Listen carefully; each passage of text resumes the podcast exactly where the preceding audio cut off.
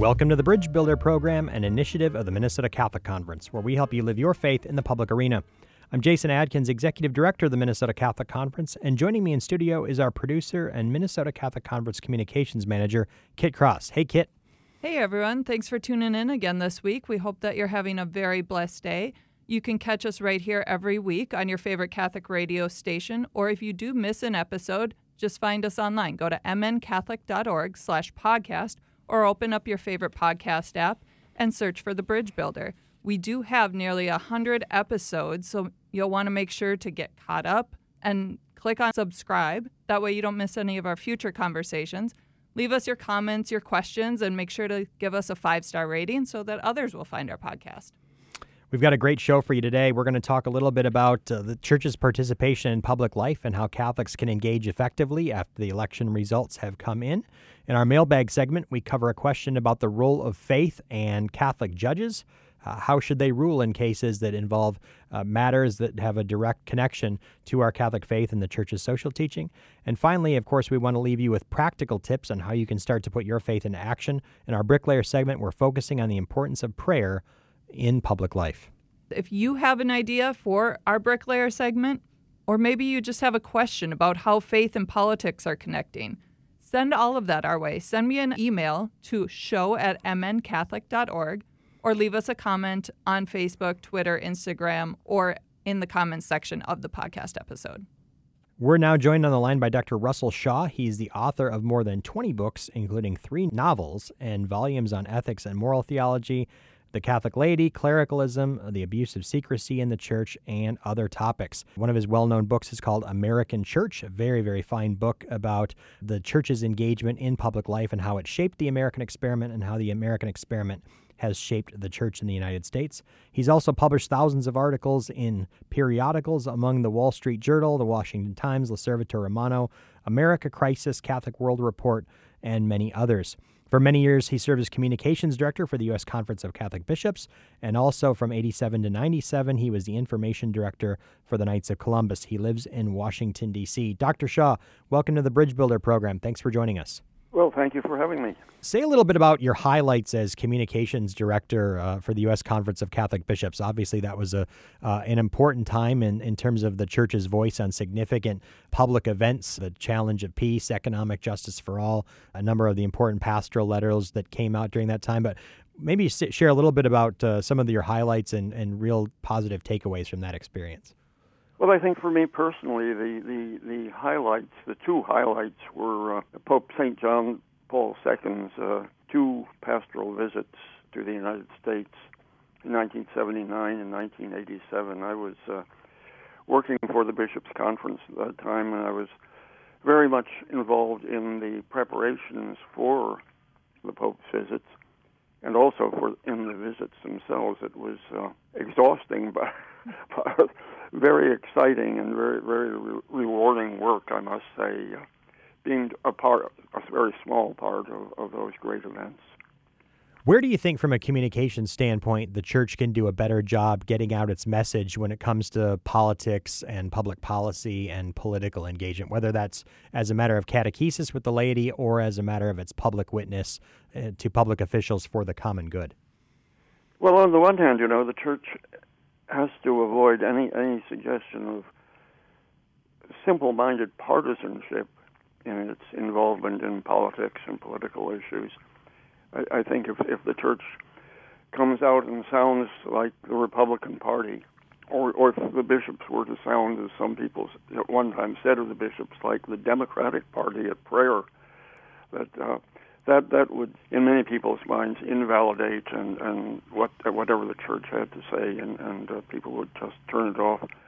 On the other hand, I I, I think the church needs to be uh, putting aside partisanship to be very candid and even bold in in advocating the things that it feels strongly about, even at the risk of sounding countercultural and sounding and making itself unpopular in some quarters. I think that's eminently true, for example, of, of the human life issues, abortion, and the rest of them, but not only on those issues. The, for, for the church, politics and the involvement in politics cannot be a popularity contest. It's got to be a strictly dic- dictated by the values of, of, of the gospel and let the chips fall where they may. One of the things as we are recording the day after the election and, and a Biden presidency looks increasingly likely um, because of victories in Rust Belt states with heavy Catholic populations like Wisconsin and Michigan and Pennsylvania, there will be a lot of criticism in some quarters in the church that uh, largely this is the responsibility of bishops, and the pro life movement has received a setback because they weren't more forceful in their advocacy, despite identifying as abortion as a preeminent moral concern. Um, but at least here in Minnesota, I can tell you that we've uh, worked assiduously to focus on principles and hope that well formed Catholics who follow those principles and then apply them in the proper context when making voting decisions. How would you respond to that criticism if um, you were still the spokesman uh, for the Catholic bishops? To that, I, I would tend to agree. I think the bishops are a little bit, bit too cautious when it comes to politics voicing their views. They're they're too afraid of sounding partisan or you know, frankly, they're they're they're afraid of you know their tax exempt status. I can't say I begrudge them that exactly, but they can't let their their role in uh, public, nation's public life be dictated by that concern. So on the whole, I, I, I think maybe the bishops need to be stand up and, and make a little bit more noise, not necessarily on, in the manner of uh, the evangelical pastors who take to the pulpits to uh, to preach partisan partisan politics, but rather in in the manner of uh, of people who are you know, proclaiming the gospel and. Uh, as I said before, proclaiming the gospel at, at, at the expense of popularity, if necessary. What's the proper balance between not sounding partisan in the sense of making almost implying that uh, one had to vote for one party or one candidate, but at the same time being strong on certain moral questions? How do how do you thread that needle? It's very difficult. I'm not going to pretend that it's easy to do, but I think the answer is by uh, taking a broad view of, of what what political issues the church is and should be interested in of course, the church is strongly, strongly uh, committed to the whole pro-life agenda and strongly, strongly opposed to abortion, and that's the way it should be. But at the same time, abortion and, and the life issues are not the only issues on the political agenda. And I think that as, as the church it becomes apparent to more people that the church has a broad political agenda, the less the churches and church and the bishops are going to have to worry about being perceived as politically partisan or anything like that. We're speaking with Dr. Russell Shaw. He was a spokesman for many years for the U.S. Conference of Catholic Bishops, but also served as information director for the Knights of Columbus. He's written many books, and we'll dive into a couple themes from those in a moment. But I did want to ask you about the beatification of Blessed Michael McGivney and your role in Knights of Columbus. Why is Father McGivney uh, an important witness for the church at this time? Well, for several reasons. First, first of all, um, and perhaps least noted at the present time, but uh, but most important, he he was a good, hardworking Catholic priest. He uh, ran himself into the ground as as a, a pastor and, and, and as a uh, a man of the people who, who tried to be of, of direct, immediate service to his people. So I, I would think that, that as a model priest, that's part of it. But also, there's the significant fact that uh, Father McGivney was the founder of the Knights of Columbus, which is the largest and, uh, I guess, in many ways, the most successful Catholic lay organization in the world at the present time. And that's no small thing. Father McGivney was a man of modesty but great foresight and great courage because, you know, the, the Knights of Columbus were not not an immediate success. It, it took a bit of selling, and Father McGivney was out there selling the Knights of Columbus to his fellow clergy for a number of years. So I think on both scores, as a good, hard-working Catholic priest and, and pastor, and as a man of foresight who founded the, the, the biggest and best, I would say, Catholic lay organization in the world, uh, Father McGivney deserves uh, our admiration and now our, our our prayers for his intercession as Blessed McGivney. Indeed, and the Knights of Columbus are an outstanding organization the church in, in terms of just building building fraternity among men, but also uh, serving uh, the most vulnerable in our communities. So, uh, a really great time for the American church to remember the witness and the work of Father McGivney. Dr. Shaw, I want to turn to your very fine book, American Church, uh, which I mentioned earlier that I use in my classes at St. Paul Seminary, an outstanding overview of what Cardinal Gibbons and Archbishop Ireland, uh, the former Archbishop of St. Paul in Minneapolis, what they wrought. And a couple of themes of what you call the Americanist position was that there was a fundamental compatibility uh, between Catholicism and the political architecture of the American experiment. And it wasn't just the duty of Catholics to be good citizens, but in many ways to be the best citizens, to help the American the American people understand the genius of the founding, the way in which the founders built better than they knew, and really provide a natural law framework for thinking about that. How has that mentality continued to shape American Catholic engagement with the American experiment? And, and I'll, my second question related to that will be now that the founding is increasingly uh, come under criticism and deemed illegitimate in many ways by many people, how does the church pivot, so to speak, in terms of how it talks about things like religious liberty or other important questions? Mm-hmm. Well, I, you know, the, the, the, the church's view of uh, of the Americanism question for a long time was was the viewpoint of assimilation. Men like Cardinal Gibbons and Archbishop John Ireland were Americanists and assimilationists. They wanted uh, the immigrant Catholics to uh, to become thoroughly going, thorough Americans as as early and as un- unconditionally as possible. And uh, in their time, the late 19th and on into the early 20th centuries, assimilation made perfectly good sense as a, uh, a formula for for American Catholics because the society, the culture into which the leaders of the church were urging assimilation was in many ways a, a, a culture and society with sound sound values to which uh, Catholics could and should commit themselves. The difficulty arose, I think, starting in the 1960s when when the, uh, the American culture, at least the dominant secular culture, started to change and to change radically, and in many respects to change for the worst. So many of the old values were jettisoned in favor of a more secularized point of view on matters of sexual morality, the life issues, and quite a few other things. And then the assimilation formula became uh, very questionable to say the least. Could, was assimilation into a, a radical secularizing uh, culture uh, really a good idea for, for Catholics or for any other people of religious convictions?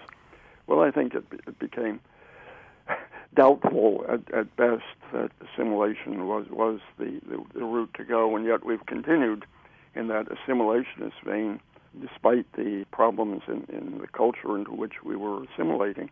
Now you speak of current difficulties which Americans, thoroughgoing Americans, are, are having from, from a segment of, of, of our, our, population who are critical of the American founding and critical of uh, of the of the values on which the nation is founded. I think that that in fact provides an opportunity for the church to uh, to stand up loudly in support of the founding values of our country equality, the dignity of all persons, sanctity of life, our, our status as human persons made, created in, in, in the image and likeness of God.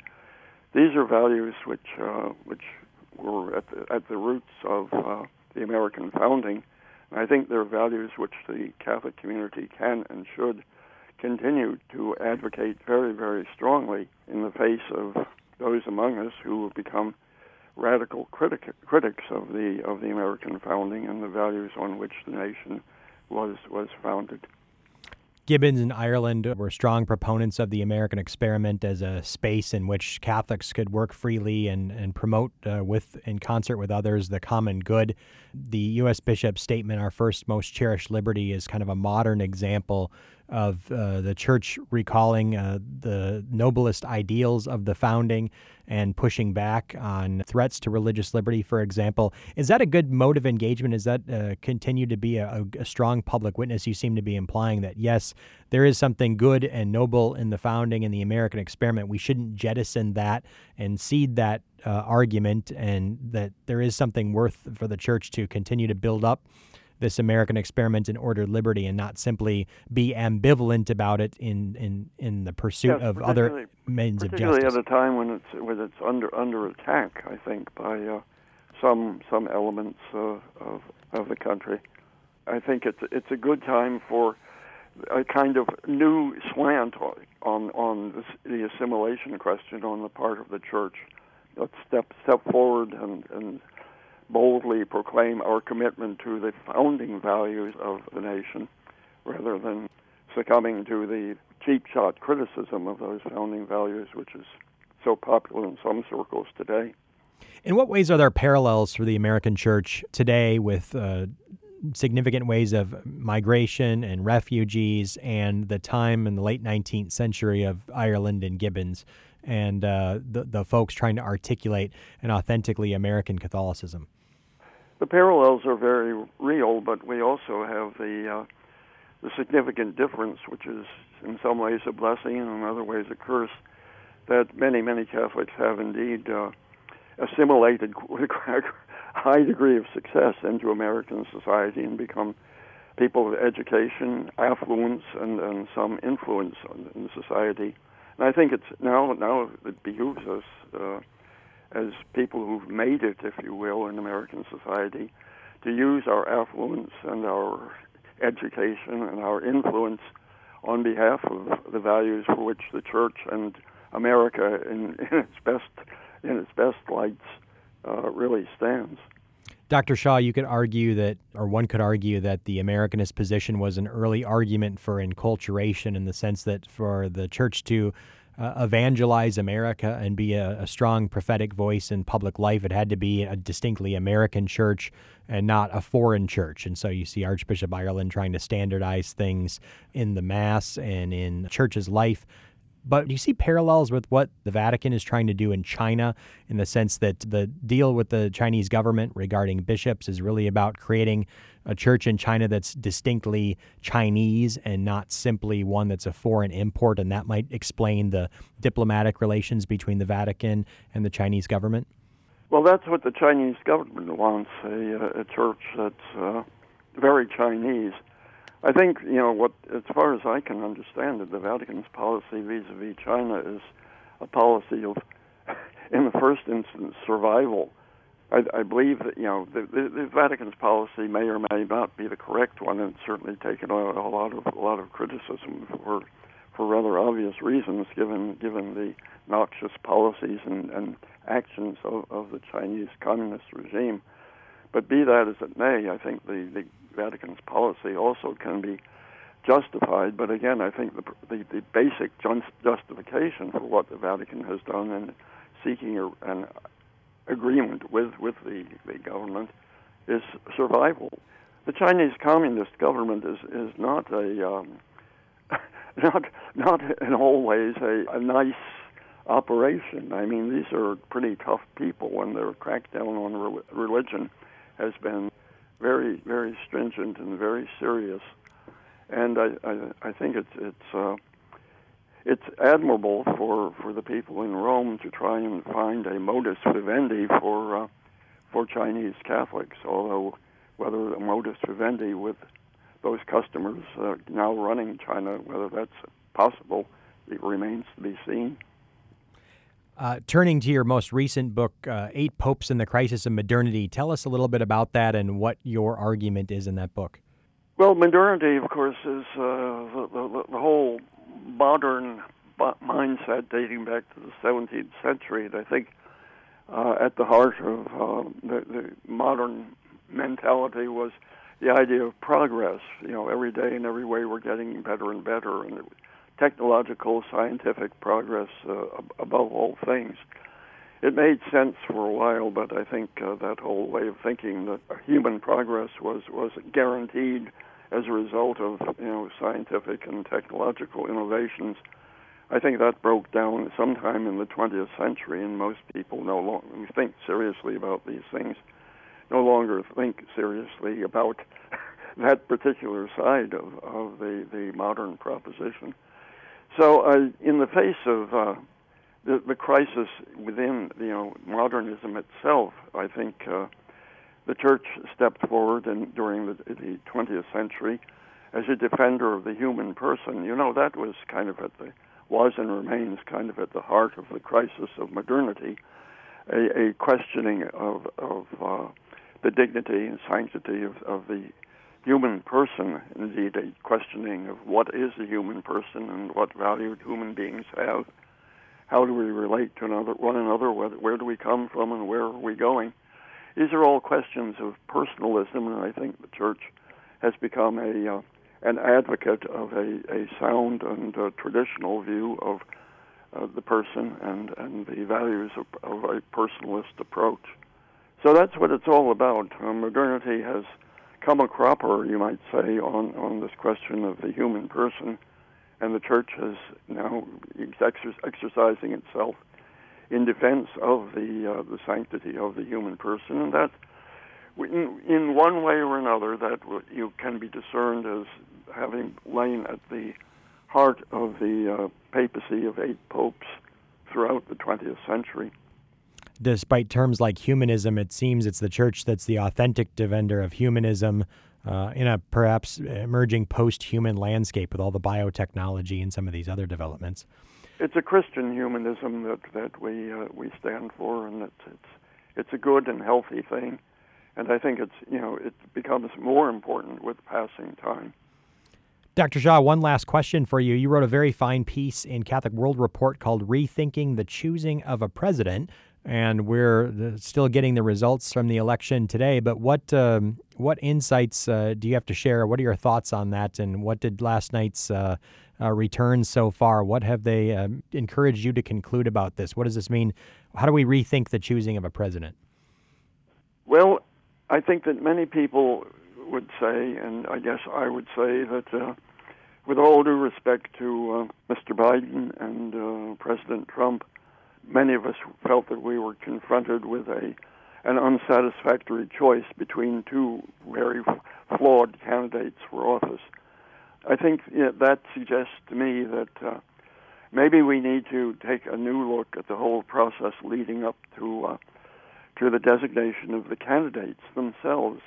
I have serious doubts, for example, about the uh, primary system in its present form. It, it, it allows for uh, too too many too many abuses, too much too many fringe candidates, too much of everything, and, and the results are of very questionable value. So I'd, I'd rethink the primary system and uh, and um, maybe cut, do what everything possible to cut back on uh, political advertising. You know, my my advice to people with regard to the election was, whatever else you do, don't don't pay any attention to the political ads. So that's the, system. You know, presented us with with with what I felt was a, a questionable choice this time around, and I hope that some changes can be made in the system to, so that in the future we'll have two stronger candidates, both of whom are are, are, are acceptable in all respects. Indeed. Dr. Shaw, you've been one of the great leaders in the church for many, many decades now. We're grateful for your writing, for joining us on the Bridge Builder program today, and for your insights. God bless you, and keep on writing and uh, offering your insights in a whole variety of platforms. Thanks so much for being on the Bridge Builder. Well, thank you. Thank you. And we'll be back in a moment with our mailbag segment.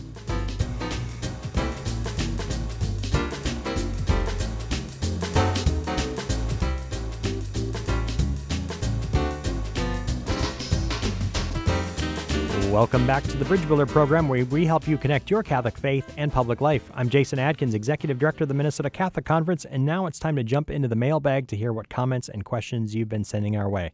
Kit, what is in this week's mailbag? Yeah, so it kind of relates to a case heard by the Supreme Court on November 10th regarding the Affordable Care Act. And of course, that was a very big case in the hearings leading up to Supreme Court Justice Amy Coney Barrett's appointment. And so the question came in. They said, because Barrett is Catholic, what sort of impact should a judge's faith have in making a decision in cases such as this one? But I think that could be brought into really any case. What role should their faith be playing? Well, it's a great question, a complex one, because it, it speaks to uh, some of the themes that we were discussing with Dr. Shaw. can a Catholic uh, be a, a, good American? And for many, over the centuries of Catholic participation in public life, there are many who thought that no, uh, Catholicism was antithetical uh, to American values, not only among uh, that view shared among secularists um, and some Protestants, but also some traditionalist Catholics as well, is that there's something antithetical between the Catholic faith and the American founding. That certainly hasn't been the mainstream position in the church for uh, at least since the late 19th centuries, where the church, led by people like Archbishop John Ireland and Cardinal Gibbons, promoted a mode of constructive engagement that there was a compatibility between Catholicism and their American experiment, and it was up to Catholics to help see the connection and the compatibility between the two. But again, the question is today, as America continues to grow more secular, can a Catholic such as Amy Coney Barrett, can she be a good justice or will be she imposing her un-American values, her traditional Catholic beliefs about marriage and sexuality, most particularly, Uh, can can she separate those? How should she separate those? Is she a threat to quote modern American values? And I think Justice Barrett makes the point that that she her job is to interpret the law as it's written and not what she wants it to be. Um, there's all sorts of interesting debates about the role of a Catholic judge, how much they're bound by the text of a law, what background principles uh, or premises they can bring into judging. Um, some Catholic authors promote what they call common good constitutionalism, which is not a strict textualism, but allows for thinking about laws in the context in which they were written, many of which were written in a Judeo Christian legal framework with natural law principles in the background. So it's these are really fascinating questions. There's certainly a concern among non Catholics that Catholic judges are a threat to, quote, American values. But um, there's no Catholic manual on being a judge. And so Justice Barrett will have to work out her own jurisprudence on these questions. And hopefully, uh, she follows the writings of St. Thomas Aquinas that, of course, text should control as the intent of the lawgiver. But at the same time, we have to understand uh, principles of equity and broader background principles when interpreting and implying laws. So it's an interesting set of questions for sure. Thanks for helping us dive into that a little further.